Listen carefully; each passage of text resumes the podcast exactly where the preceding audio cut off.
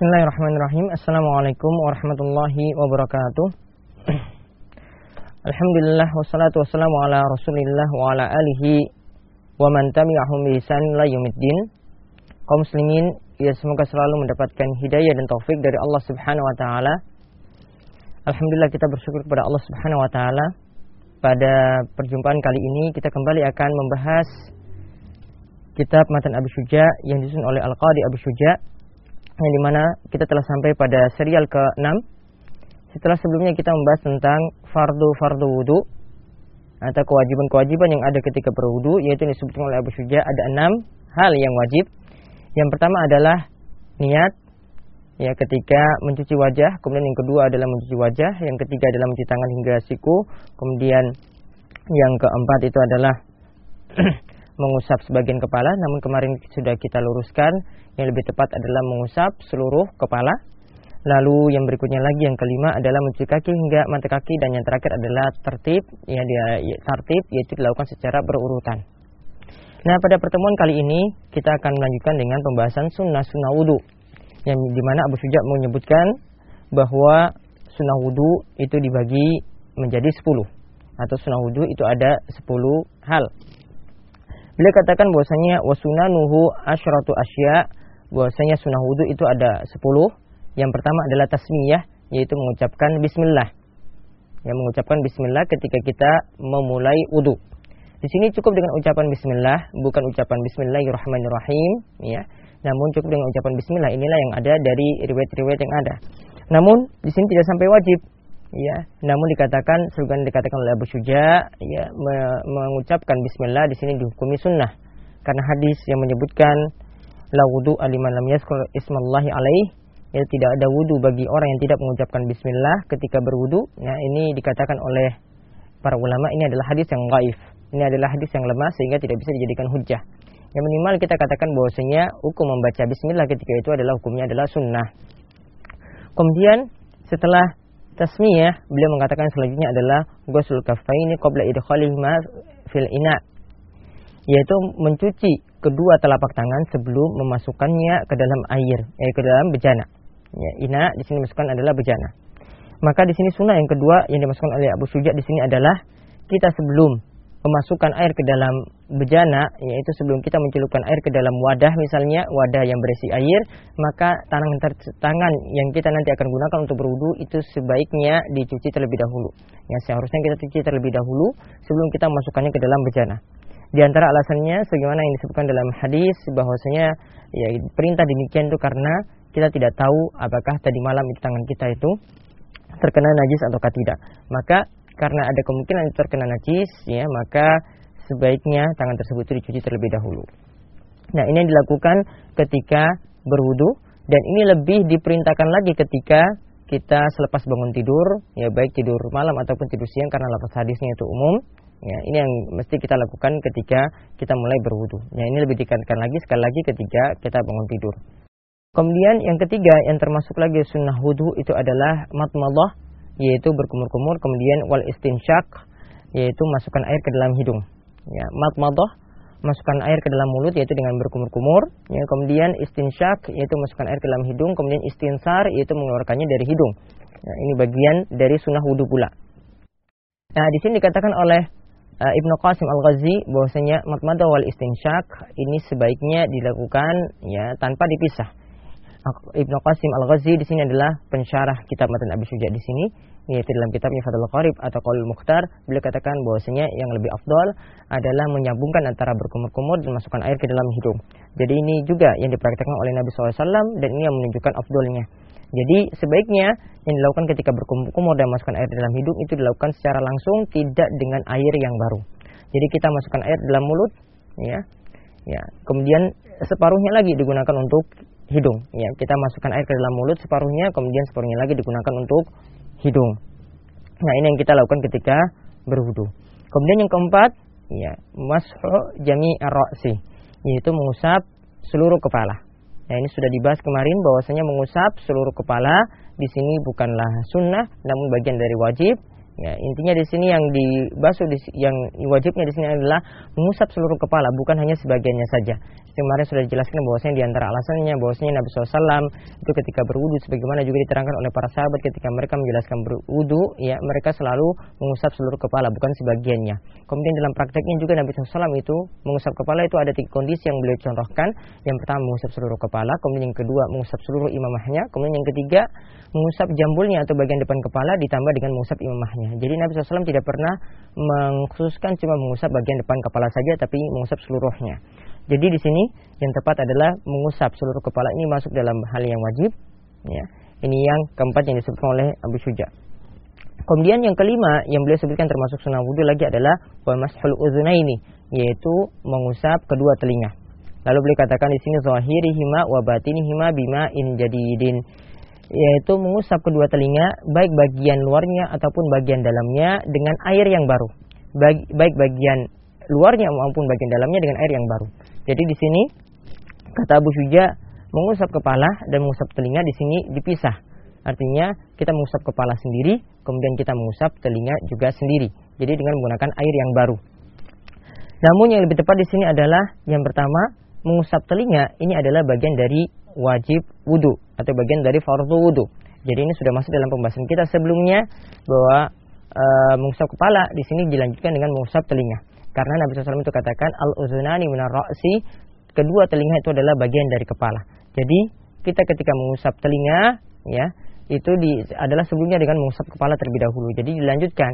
Jadi ketika tangan dibasahi untuk mengusap kepala, kemudian dilanjutkan dengan mengusap telinga. Jadi tanpa mengambil air yang baru. Inilah yang lebih tepat dan inilah yang dipraktikkan oleh Nabi kita Muhammad Sallallahu Alaihi Wasallam. Kemudian uh, yang keenam yang termasuk sunnah lagi adalah takhlilul lihya al kassa yaitu menyela-nyela jenggot yang lebat. Ya, adapun jenggot yang tipis itu tidak perlu disela-sela, jadi cukup ya air ketika itu kena dengan bagian bagian jenggotnya maka itu sudah dikatakan melakukan sunnah ini. Namun ketika jenggotnya itu lebat maka jenggotnya itu disela-sela ketika berwudu.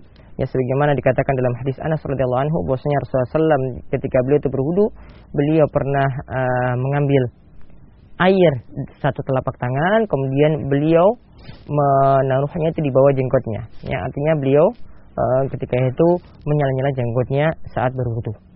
Kemudian yang ketujuh yang termasuk sunnah wudu lagi adalah takhlilu asabi al-yadaini wa rijlaini yaitu menyala-nyala jari tangan dan jari kaki. Yang menyala-nyala jari tangan dan jari kaki ketika kita mencuci tangan ya tangan itu disunahkan untuk di sela-selanya juga dicuci. Caranya adalah dengan melakukan tasbik seperti ini. Ya, tasbik seperti ini ini namanya menyala-nyala jari. Ya, kemudian kalau kaki sela-sela jarinya juga kita cuci ketika itu. Jadi ini yang disunahkan ketika berwudu juga ketika mencuci tangan dan ketika mencuci kaki.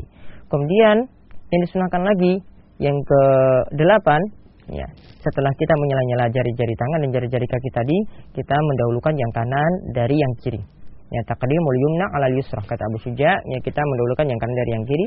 Ya ini sebagaimana terdapat hadis dari Aisyah radhiyallahu anha bahwasanya ia berkata karena Nabi SAW yu'jibuhu tayammunu fi tana'ulihi wa tarajjulihi wa tuhurihi kullihi yaitu Nabi SAW itu sangat menyukai ya mendahulukan yang kanan ketika memakai sendalnya, ketika menyisir rambutnya, dan ketika bersuci dan dalam segala perkara yang baik-baik. Ya dalam segala perkara yang baik-baik. Jadi mendahulukan yang kanan ketika uh, membasuh anggota wudhu juga di sini adalah sesuatu yang dianjurkan berdasarkan hadis tersebut. Kemudian yang kesembilan, ya, yang kesembilan yang termasuk sunnah wudhu lagi adalah watoharatu salasan salasan, yaitu mencuci anggota wudhu tiga kali tiga kali. Yang mencuci anggota wudhu tiga kali tiga kali. Ini yang disunahkan ketika berwudhu kata Abu Syuja. Namun yang lebih tepat di sini kita katakan bahwasanya mencuci anggota wudhu ini tiga kali tiga kali kecuali untuk kepala dan kedua telinga. Kecuali untuk kepala dan kedua telinga. Ya, karena apa? Karena ini diperhatikan oleh Nabi SAW ya untuk kepala dan kedua telinga ini dilakukan sekali usapan, bukan tiga kali. Adapun hadis yang mengatakan bahwa Nabi SAW itu ketika mengusap kepalanya itu dilakukan tiga kali tiga kali, ya maka hadisnya adalah hadis yang doif. Itu hadisnya adalah hadis yang doif. Ya, adapun hadis yang katakan bahwa Nabi SAW itu uh, tadi kalau yang hadis yang doif itu adalah yang mengatakan bahwa Nabi SAW itu mengusap anggota wudhunya yaitu bagian kepalanya itu tiga kali. Sedangkan hadis yang mengatakan bahwasanya Nabi SAW itu mengusap anggota wudhunya tiga kali tiga kali. Ini hadisnya yang sifatnya umum, maka hadis ini adalah kurang tegas. Ya, yang tegasnya kalau dikatakan bahwasanya ya, mengusap kepala itu sekali. Dan ini diperhatikan oleh Nabi kita Muhammad SAW. Jadi sebagaimana kata Ibnu Qayyim bahwa hadis yang membicarakan mengusap kepala itu tiga kali bisa jadi itu tegas namun tidak sahih ya. Bisa jadi juga sahih hadisnya namun tidak tegas. Seperti yang mengatakan bahwasanya Nabi SAW itu membahas anggota wudhunya tiga kali tiga kali. Ini tidak tegas ya walaupun hadisnya itu sahih.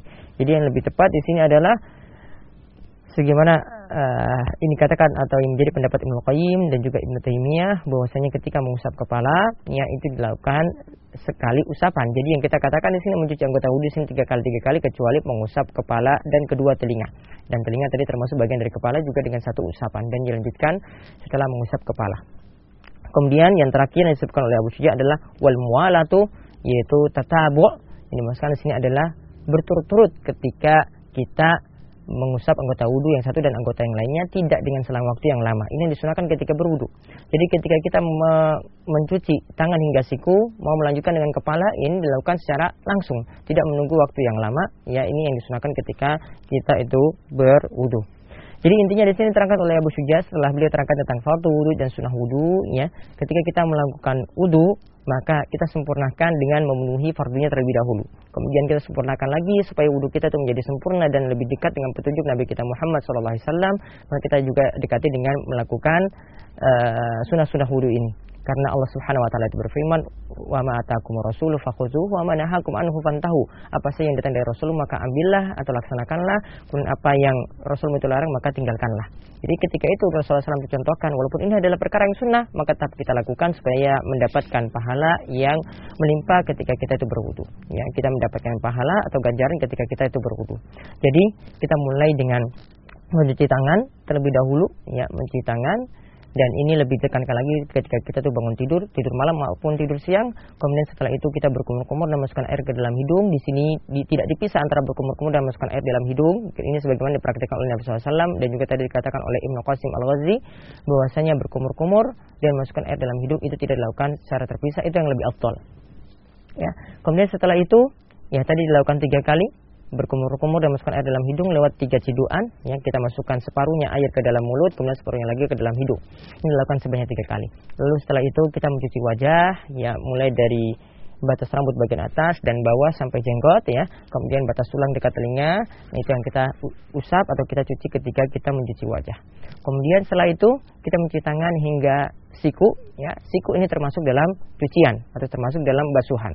Kemudian setelah itu kita basahi tangan kita, kemudian tidak dengan airnya tidak perlu dialirkan, kemudian ketika itu kita mengusap kepala, ya dari depan ditarik ke belakang, kemudian dari belakang ditarik lagi ke depan, lalu dilanjutkan dengan mengusap telinga, lalu setelah itu kita uh, mencuci kaki ya mencuci kaki sebanyak tiga kali sampai mata kaki. Mencuci kaki sampai tiga kali sampai mata kaki. Hal ini dilakukan secara berurutan terutama untuk empat anggota wudhu yaitu wajah kemudian tangan sampai siku kemudian kepala dan telinga kemudian ditambah dengan kaki. Itu dilakukan secara berurutan dan juga disunahkan dilakukan secara berturut-turut. Artinya tidak dilakukan dengan selang waktu yang lama antara anggota wudhu yang satu dan anggota wudhu yang lainnya. Demikian ringkasnya apa yang disampaikan oleh Bu Syuja. Mudah-mudahan bermanfaat. Mudah-mudahan praktek kita bisa sesuai dengan petunjuk dan suri petunjuk dari nabi kita dan suri dan kita Muhammad sallallahu alaihi wasallam. Wassallallahu ala nabiyina Muhammadin wa ala alihi wasahbihi wasallam. Walhamdulillahirabbil alamin. Assalamualaikum warahmatullahi wabarakatuh.